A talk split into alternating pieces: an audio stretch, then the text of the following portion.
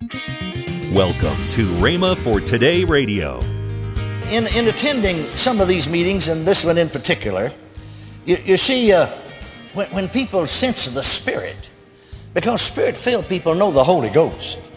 And when they sense the Spirit of God in you, it makes all the difference in the world.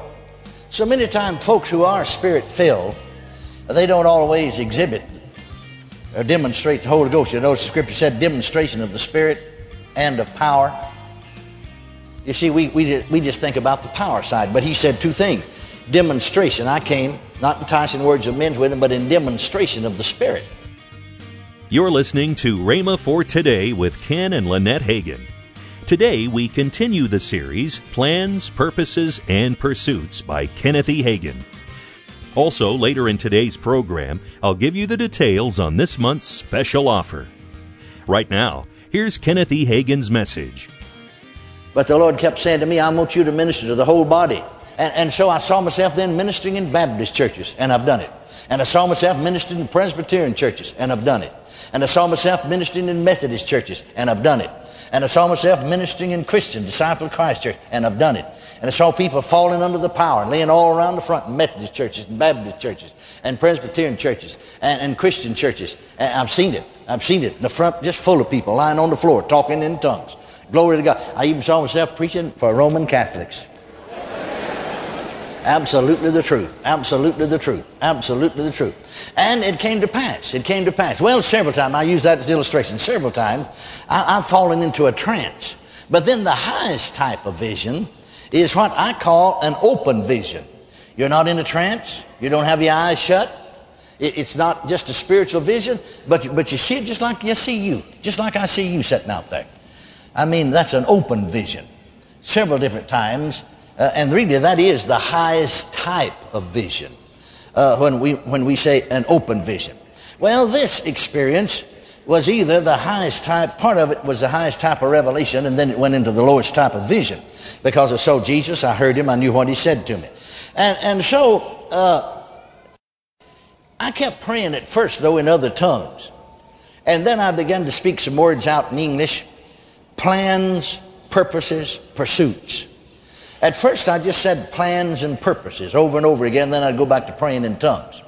Now, actually, the ministry that we have today, some folks asked me a few years ago when we attended, a, uh, when we were at what they call an idea exchange. Uh, they were ministers of all groups all over America. Uh, biggest part of them were Assembly of God, uh, but there were others from, uh, and you had to have at least a thousand attendants on Sunday to be there.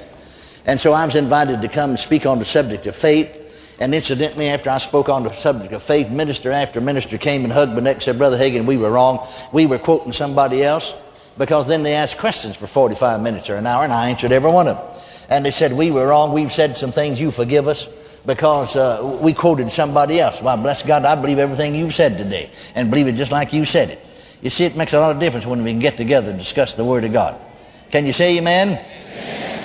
But incidentally, in these things, you see, and thank God, God's in all of them. Praise the Lord. And as we move with Him, things will, will just simply even out and work out right. Can you say amen? amen. Praise God. But in, in, in attending some of these meetings, and this one in particular, you, you see, uh, when, when people sense the Spirit, because Spirit filled people know the Holy Ghost.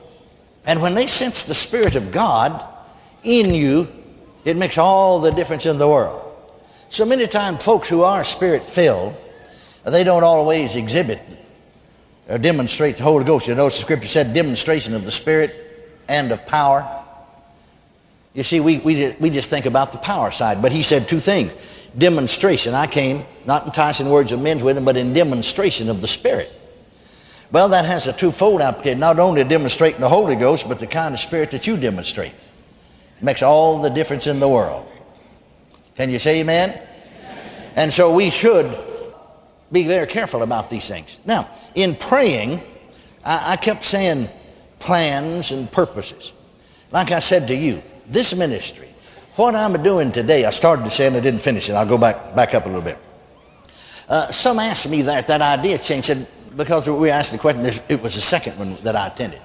They said, Brother Hagin, what, what is the secret of your success? One minister said, When I knew you, you know, I mean, nobody ever heard of you. I mean, you're preaching in small churches and once in a while in a large church. And, and, and here suddenly, you become not only a national figure, but just in a matter of a few years, an international figure. Now, how'd that all come about? You know, what's the answer? I said, the only thing I know of is just praying and listening to the Holy Ghost. Just simply listening to what the Spirit of God said. And actually, everything I'm doing today is a result of praying and praying in other tongues. Oh, thank God for the value of praying in other tongues. And then sometimes interpreting your prayer. That's where I first started interpreting, was interpreting my own prayers. You know, to tell you the real truth about the matter, uh, when I, I, I, pastored a Pentecostal church in Tom Bean, Texas, 1938, where I met my lovely wife. And, uh, and, and, so I was praying. You know, I'm pastor, 21 years old, and uh, I, I, need a wife. And, and, so I'd been going with her some, but I, I was up in the barn loft, one of my deacons, of praying. And I got to praying in other tongues, and I prayed this all out in other tongues, then I prayed the interpretation out. And then I saw it in the spirit that I'd marry her. We'd have two children. The first would be a boy, the second would be a girl. That's all the children we'd have. And that's what we did. Praise God forevermore. Amen. I got that in prayer. I didn't get that because I was standing in the office of prophet because I wasn't, not at that time. And uh, so then I was praying. Uh, that was November, I mean, December 1962. And in January of 1963, I was holding a meeting another little Assembly of God church there in Houston. And one night, suddenly a spirit of prayer fell on us. I'll tell you, we, we don't see that anymore much. In fact, I don't see it at all. But uh, as we learn to follow God and really truly worship Him, you'll find that the Holy Ghost will be able to manifest Himself like He wants to. See, we permit Him to go so far in charismatic circles, and we get carried away and start clapping, going on, and grieve the Spirit, and He won't move. But, uh, but you, can, you can see a difference, a depth of the move of the Spirit last night. And, and so in this meeting, I'm just preaching away, minding my own business. And the spirit of prayer fell on us. I mean, fell on everybody. I, I mean, I, and me preaching, everybody hit the floor. I didn't tell them to pray. I mean, I looked back across the congregation, and there wasn't anybody sitting on a pew. Everybody's either down here around the altar, because they had an altar bench here, either down here around the altar praying, or else they was kneeling at the seat. So I thought, well, I better join them. I mean, you know, they've gone off and left me here. And so I stepped down off the platform. They, there's some steps right here. And I stepped down off the platform and knelt by those steps and began to pray. Well, I hadn't been praying but two or three minutes, uh, maybe five minutes, till I was in the Spirit, praying in other tongues. And, and I call it, I don't know for lack of a better word, I call it getting lost in the Spirit. Because time just goes by. You think it's been 15 minutes, and it's been long. In fact, when I opened my eyes and looked, I thought, well, I've been praying 15 minutes, and I was really not conscious of anything else that went on around me. And when I opened my eyes and looked at my watch, I'd been praying an hour and a half. And I looked around, you know, and there's nobody there but me and the pastor. He's walking around. I said, something happened to my watch. You know, it's running fast. No, he said, that's the time. I saw you was lost in the spirit, so it just didn't bother you. But right on the tail end of that praying, I suddenly realized that I was doing something. And I had, and so opened eyes to see what I was doing, so because I was praying in tongues. And I had that finger and thumb just like that, you know, formed a little circle. And with this finger, I'd go around that circle, all the way around. I'd come back around, talking in tongues. I'd go three quarters away and back, talking in tongues. I'd go halfway around, talking in tongues. I'd go halfway, a, uh, a quarter way around, and go back a quarter way, talking in tongues. Now, I went, what am I doing? And then I began to interpret it. And here was the interpretation. You're going in a circle in your ministry. You'll go around that circle, and you'll go back around the circle. You'll go around that circle, and you'll go back around that circle. I was about to go back to a church again where I'd been, I think, nine times. He said, now get out of there and you'll go ha- three quarters away around that circle and you'll go back three quarters away around the circle. You'll go halfway around the circle and you'll go back halfway around the circle. You'll go fourth of the way around the circle and you'll go back a fourth of the way around the circle. Now I said, get out of that circle. In fact, get out of the churches holding revivals or preaching. Get out. Now, when I tell you, you go. But get out of the church. Go to a neutral place. Go to a hotel or, or motel ballroom. Don't put any name on it. Call it All Faiths Crusade. Invite everybody to come. Because he said the Baptists are prejudiced against the Pentecostal, the Pentecostals are prejudiced against the Baptists. And said most all full gospel churches are fishing out of their own bathtub. And there's not any fish in their bathtub. So I got out and went fishing. Glory to God. We're enjoying the results of it today. And, and so I, I, saw myself after I did that when he said, Get out, go out, make, make you another circle here.